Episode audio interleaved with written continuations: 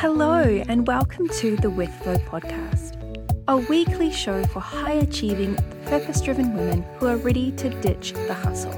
I'm your host, Laura from Business with Flow, cyclical business mentor and systems and planning queen.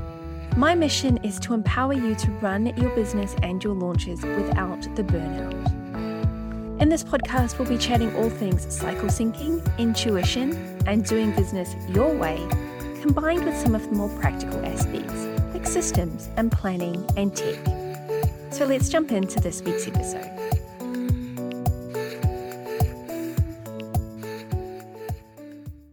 Hello, and welcome to episode 70 of the With Flow podcast. I want to just take a moment to celebrate the fact that we are at 70 episodes. It blows my mind. Sometimes I feel like I just started this podcast a couple of months ago, and it's hard to believe that it's been almost 18 months and 70 episodes later. Every week, uh, the downloads are growing, the listeners are growing, subscribers are growing. So, thank you all for being here. Thank you for sharing the podcast. I'm so grateful to all for tuning in every week. Uh, this week, I want to talk about being too busy doing busy work in your business. Now, I hope that you all know and understand by now that that busy badge of honor is no longer something that we want to strive for and celebrate. It used to be, and it still happens a lot, you might catch up with someone you haven't seen in a while and you ask how they're going, and the instant response is, Oh, I've been so busy. And my response was always the same. We were caught in this trap of always being busy and always celebrating our busyness.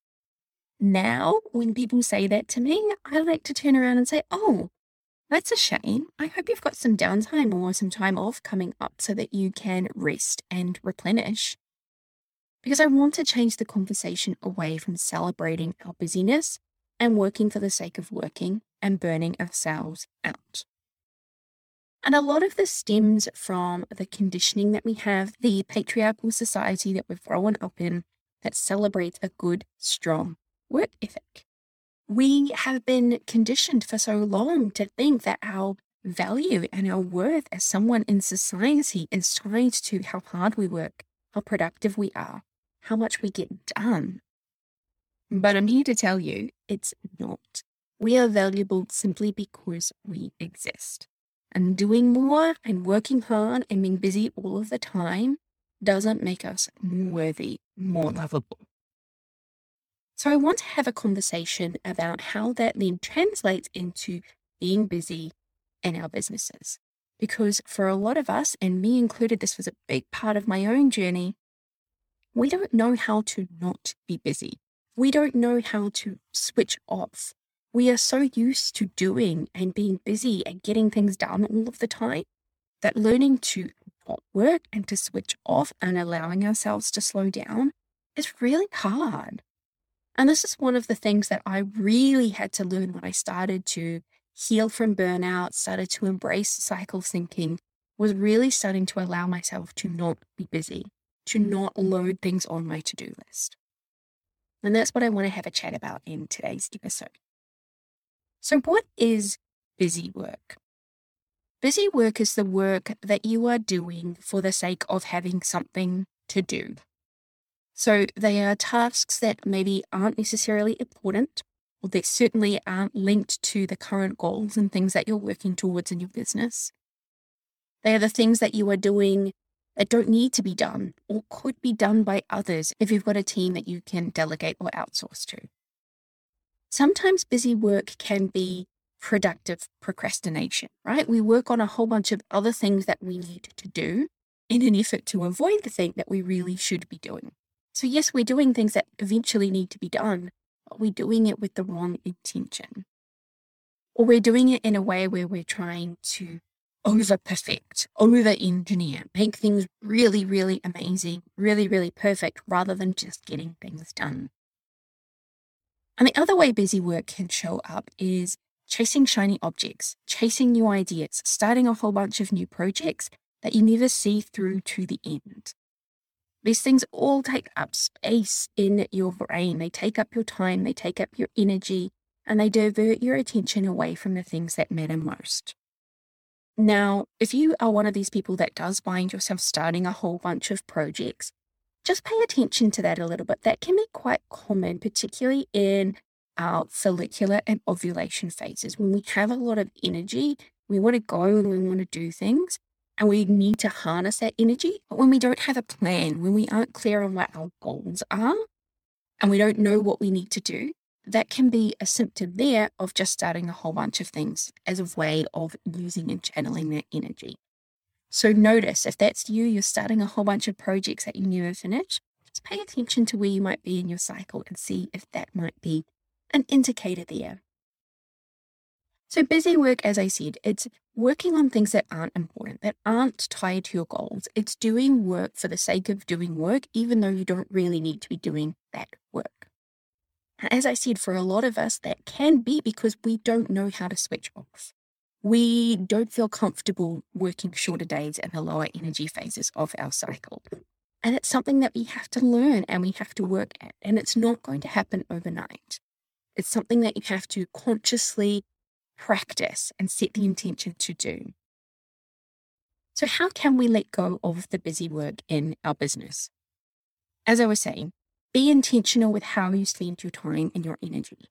Make a conscious choice of what you will and won't do. So, that can be conscious choices around when you will start and stop work each day. Schedule it in your calendar and making sure that you set that boundary with yourself I'm going to switch off at four o'clock today, and that's it. Now, sometimes when you've got kids or other commitments outside of your business, that is going to be an enforced deadline and it will make it easier for you to commit to. If you're like me, you don't have children and you live by yourself, then you really have to stick to that and be conscious of that yourself. Because you don't have someone standing there looking over you, reminding you that it's time to switch off to make the conscious choices about what you will and what you won't do in business, when you will work, what boundaries you might need to set with your clients. Are you going to work on the weekends? Set those boundaries and be really, really strict with yourself.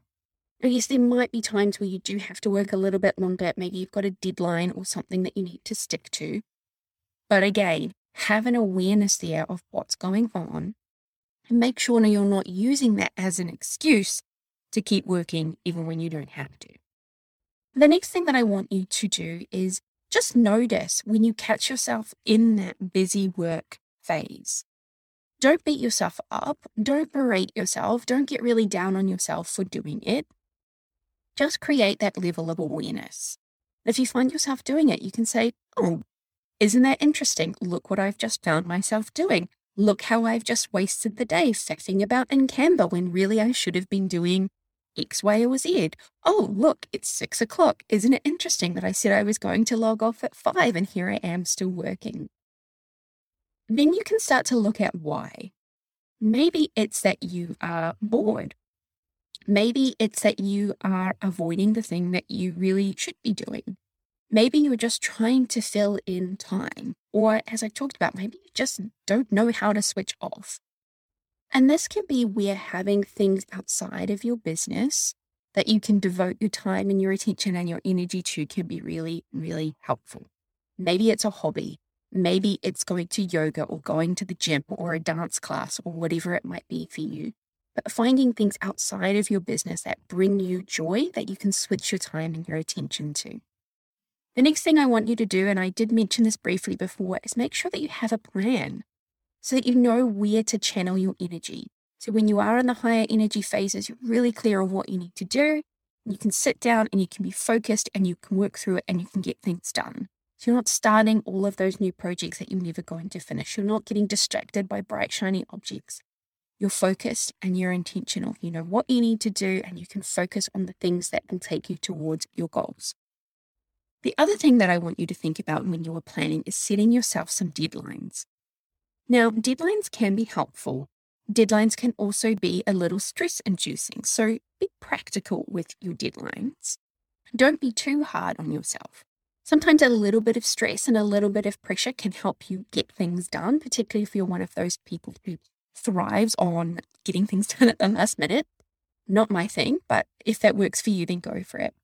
But having a deadline that you are working to means you're not going to keep putting things off.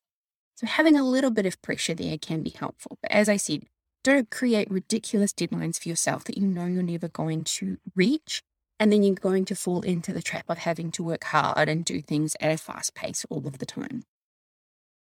The other reason that having a deadline or a due date can be helpful is because of Parkinson's law.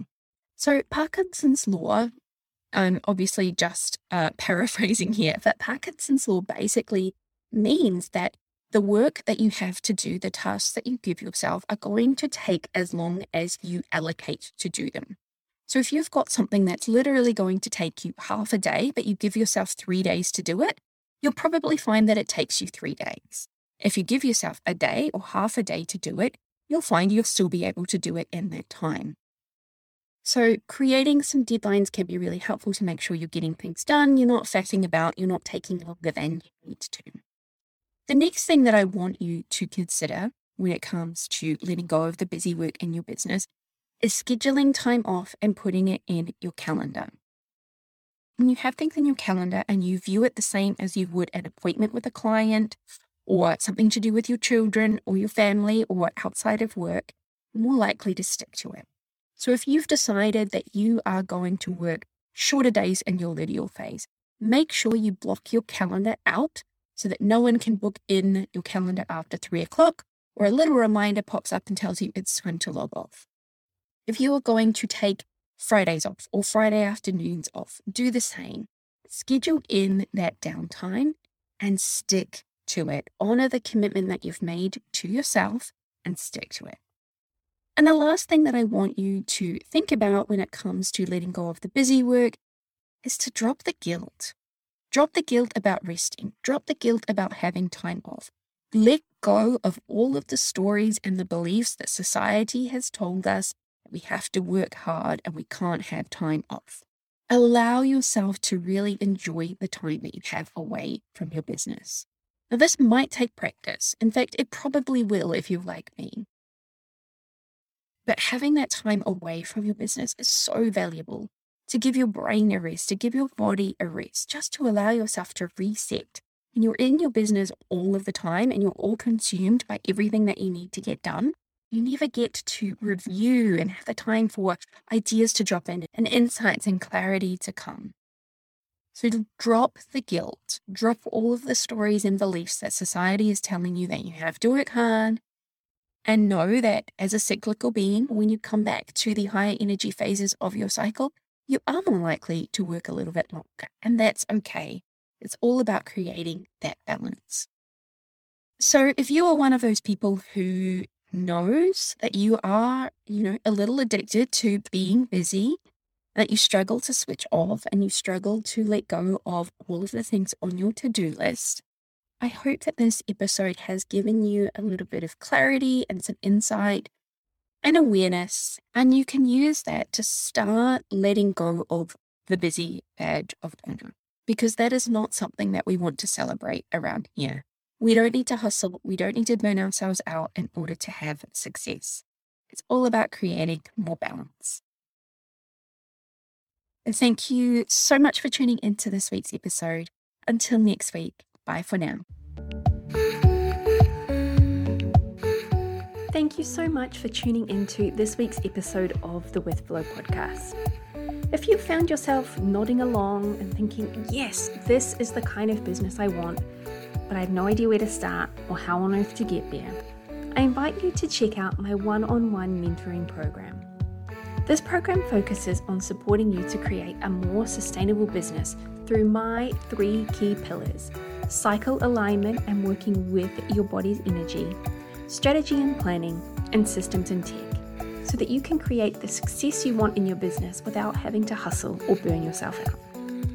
You can find out more and sign up for a free 45 minute business review at businesswithflow.com forward slash mentoring.